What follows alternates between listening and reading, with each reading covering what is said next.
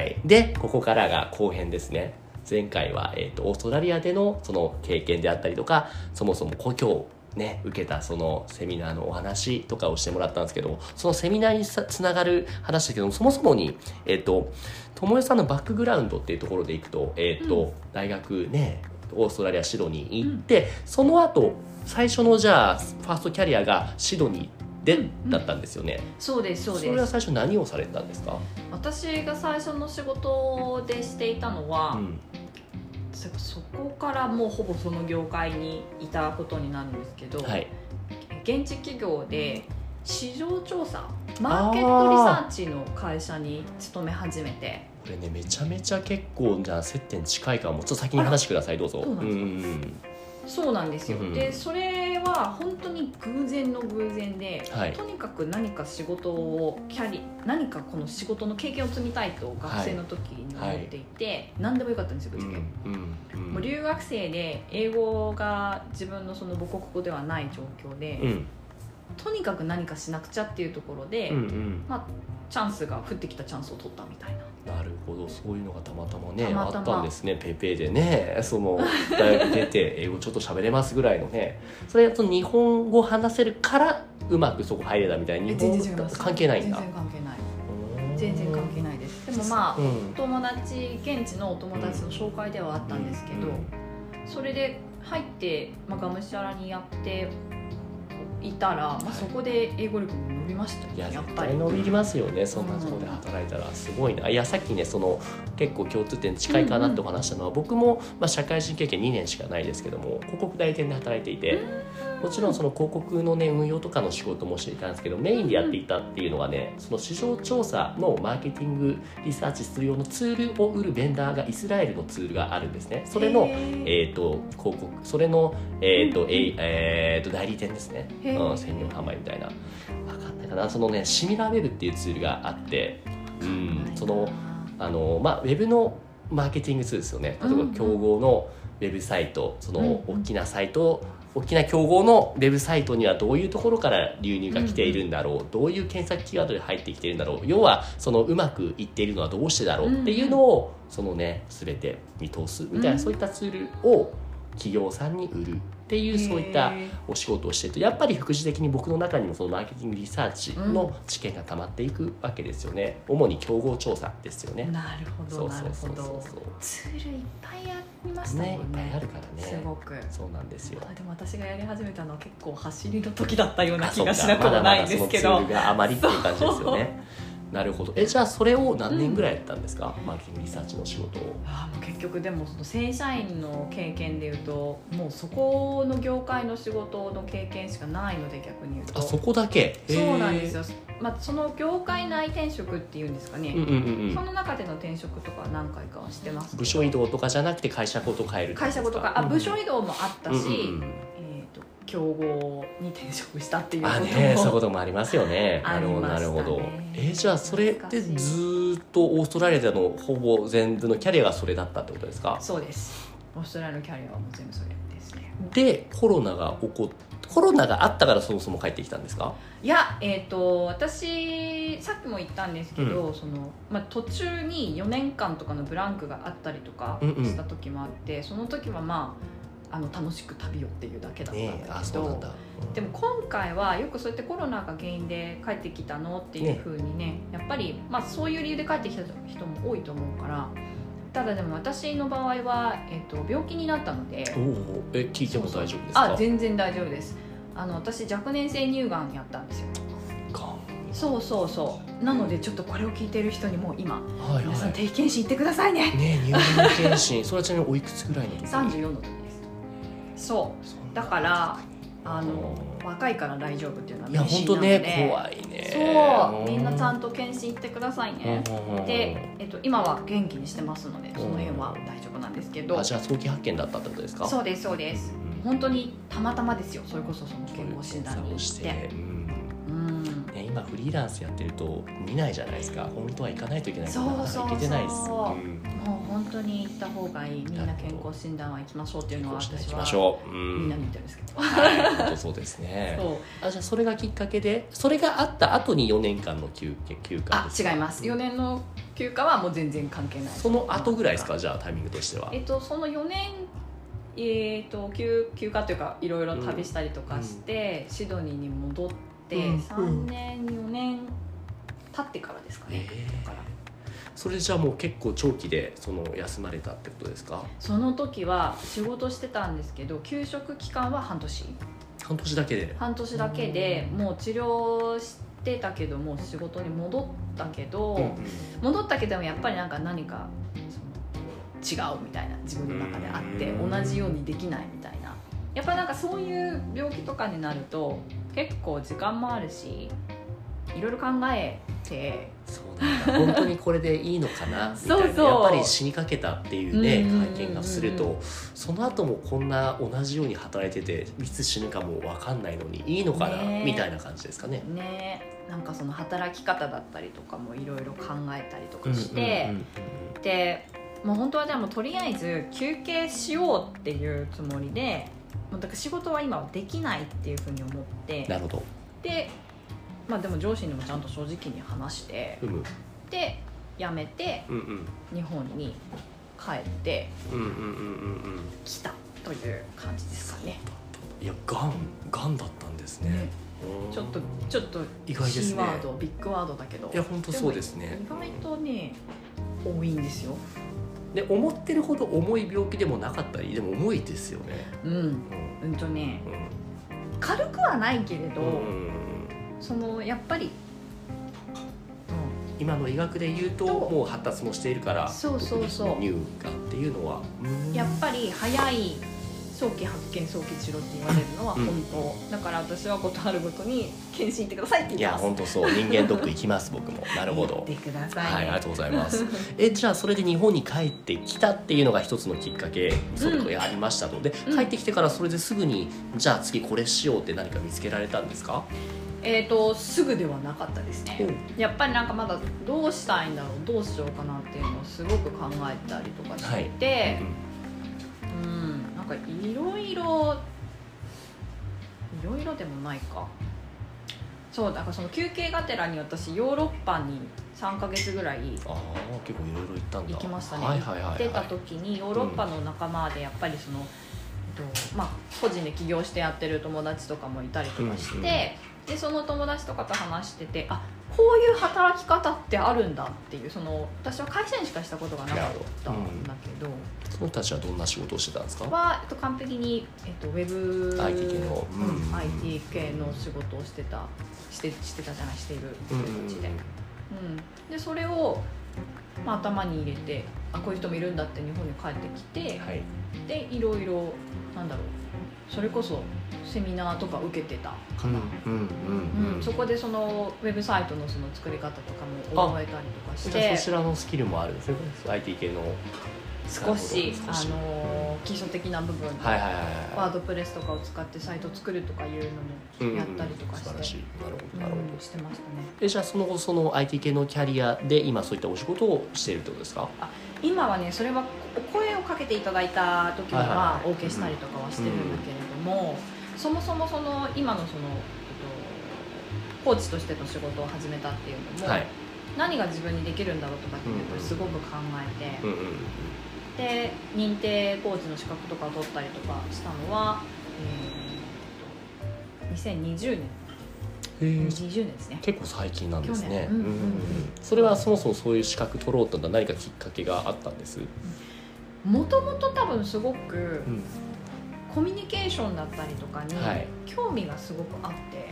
で結局私が病気になった時とかもこれはもうどうしようっていう絶望の淵じゃないですけど、そういうところにいた時に引き上げてくれたのってやっぱり他の人周りの人だったりしたから、やっぱりその他の人との関係性とかってすごく人間生きていく上で大事だと私は思っていて。じゃ生きていけないですよね。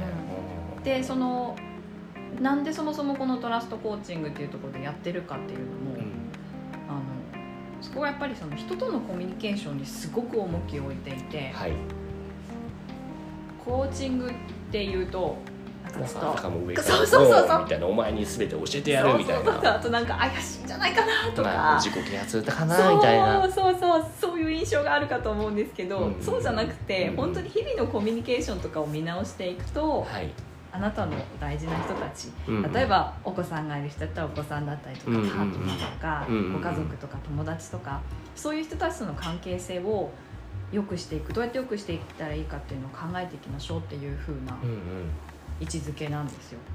そこにすごく惹かれた。ねじゃあ今教えられてますけども教えている今でもやっぱり教えながら智代さん自身も日々日々学び続けて。ねアップデート続きですね。そっかそっか。僕もね、うん、さっきそう一緒に総一さんと受けていてやっぱりねなんだろう僕は割と最近まあおこがましいですけども、うん、こうやってラジオやってるといろんな人との会話も経て、うん、結構その人のことを理解できているタイプだなっていうその肯定的にまあ言ったらちょっと天秤になってる部分もあったかなと思ったんですけれども今日のセミナーねその富雄さんから受けてあそっかそういう見方もあるなと、うん、そもそもにね前提としてむにゃむにゃむにゃここでは言いませんよこれは。ま あ だよなっていうところを思ったんですよ。だから本当ねコミュニケーションって面白いけどね奥が深いし気をつけないと本当にね、問題の原因とかもうそこからしか問題って起こらないかなって僕はね思ってますね。結局誰でも何かしらどこかで誰かとつながっているから本当自分ではこの意図で伝えたこのつもりで言ったって思っていても、うん、受け取る人によっては受け取り方が全然違うから問題起こってもしょうがないんですよね。そうですね。あとそのコミュニケーションが大事大事とか、はい、多分みんな知ってると思うんですよ。当たり前すぎて、ね、そう。知ってるけどでもコミュニケーションを学ぶって学校の授業にないじゃないですか、はい、そうですね。道徳はあるけどでもそれってコミュニケーションとはまたちょっと違うから、ね、そこをこう大人になってから改めてこう学び直してみるっていうのは自分の中でこうなんか新しい物事の考え方だったりとかが見えてきたりとかするから、うん、もう本当に奥が深い。うん、いう意味ではじゃあちょっと話変わりますけれども、はい、そのコーチングをしているねえっ、ー、と、うん智代さん目線で今このアドレスを使っているっていうのはもちろんそのね一宮愛千葉や溢れるからそれ回れるっていうのはもう一つのメリットですけどもそれ以外にもこのアドレスを通して知り合う人たちいろんな人いると思うんですけども何かそういう人たちに対してね何だろうななんだろうな何を聞こう何を聞こうアドレスどうです？ざっくりしたアドレスどうです？ざっくりきた、アドレスどうですか。さんありがとうございます。ありがとうございます。嬉しい。総一さんがコーヒー入れてくれた。コーヒーを入れてくださいました。いただきます。アドレスどうです？はい。どうですか？それはどうしよう？なんかこう。これからやってみようかなっていう人に対するメッセージ的なものでもそうですねそうですねじゃそのためには実際に使ってみてどうそこういうことが良かったみたいなだからこれどうどうみたいな感じでね、どう思います？やっぱりその、はい、アドレスのいいところって、うん、いろんな人がいるんですよ、うん。うん、性別、うん。うん、年齢、うん。うん。まあ、職業は会社の人が若干少ないけどでも最近増えてるのかな。割とね今までは、えーと、僕みたいなチャランポランじゃないな。結構いろんな そう行動結構いろんなことしてる人もいたけど割と最近は会社員の方とかもそれこそ企業での利用もあったりするから変わりつつはあるけども、うん、うん、なんかそういうふうにいろんな人と会って話す、コミュニケーションを取るって、それだけであこういう人もいるんだっていう学びになると思うので、うんうん、でも別にそれは強制されてるものでもなくそうですね。忙しいとか、はいはい、今は一人になりたい時には一人にもなれるしそうなんですよ。そこがね、そこがいいとね、毎回必ず話さなくちゃいけないではなくて本当にもう、まあ、僕なんか特にそうだけど波があるから、うん、話したい時はこうやって話すけれどもそうじゃない時は普通と部屋にこもったりをしますから、うん。うん、それを結構ね、うん、受け入れてくれるとかそれでも全然問題ないっていう使い方ができるのが良いところですね。すごくいいと思います。と、うん、あとじゃないな、メインでは私はそこだと。はいはいはいすごく思ってます。じゃあなんだろう、まあ、別にこれアドラジアドレスホッパー雑談ラジオなんでアドレスの公認番組じゃないんであれだけど。どういう人に使ってほしいですか？このアドレス。をどういう人に使ってほしいか。あの20代とかの人にもどんどん20代前半の人とかもいっぱい使ってみたらいいんじゃないかと思います、その心は。その心はあの割と夏とかに大学生とか大学院生とかも使ってる人にお会いしたんですよね。はいはいはいはいはい。あでも今学校始まっちゃってるからまたちょっと難しいのかもしれないけど、その心は、はい、さっきのにもつながるけどいやいろんな人がいるからいろんな人に会って話してみると、単純に面白いとね。やっぱり型にはまった。まあもちろんそれが悪いんではないんだけども、うん、サラリーマンとしてやっている。とりあえずこれがスタンダードと言われるものしか知らないっていうのは、うん。やっぱ選択肢が、もったいない気がする、ね、狭まってしまう、うん、そこで18でいきなりオーストラリアでシドニーで15年間向こうのマーケティングリサーチやってましたみたいなお姉さんがいるかもしれないし。ね。ただアニメが大好きで英語喋れるだけなのにそれでツアーガイドして日本語先生してますみたいなおじさんもいるかもしれないしそういうものを知っておくってだけで、やっぱりね、何か一つの可能性広がるのはありますよね。そうだと思います。知ってると知らないではアンテナが立つ立たないってすごく大きいと思うから、そういう意味ではなんか積極的にじゃないけどいろんな人と話してみたら、まあ、結果合う合わないはあって全然叱るべきだと思うから。なるほど。いいんじゃないかと思いますが、ね、こんな感じでしょうか。素晴らしい。もう一個じゃあ最後に聞きたいと思うのは僕このまあ、アドラージやってるのはもともとたどると僕の自己承認欲求を満たすためっていうそのね 下心、うん、マシマシの目的なんですけど副次効果として他の参加していただいたゲストさんにもこういうふうに使っていただきたいって話しているのが、うんうん、その聞く名詞として出会う人やっぱり多いじゃないですか。まあ、もちろんお話しして話すのもいいけれども、出会って話さなくても自分のことを知っていて、ラジオ聞きましたって言ってくれるとコミュニケーションすごいはかどるんですよ。前提条件が伝わっているから、なのでせっかくだからこの場をお借りして、えーと、どういう人とつながりたいだとかどういう人を探しています？私こんなことしてますっていうのをちょっと端的にアピールしていただくことってできますか？出たアピールタイムもっと考えとけばよかった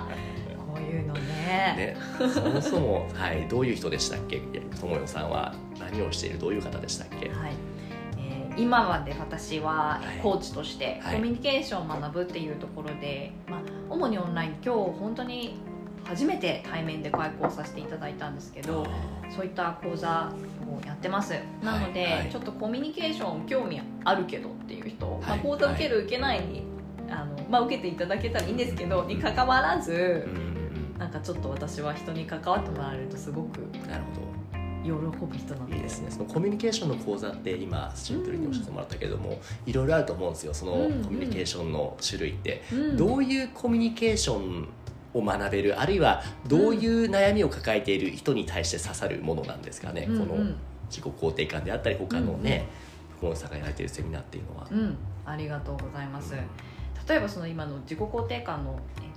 講座だったりとかすると自分になんかちょっと自信ない気がするとか、あのそもそも自己肯定感がよくわからないんだよねとか、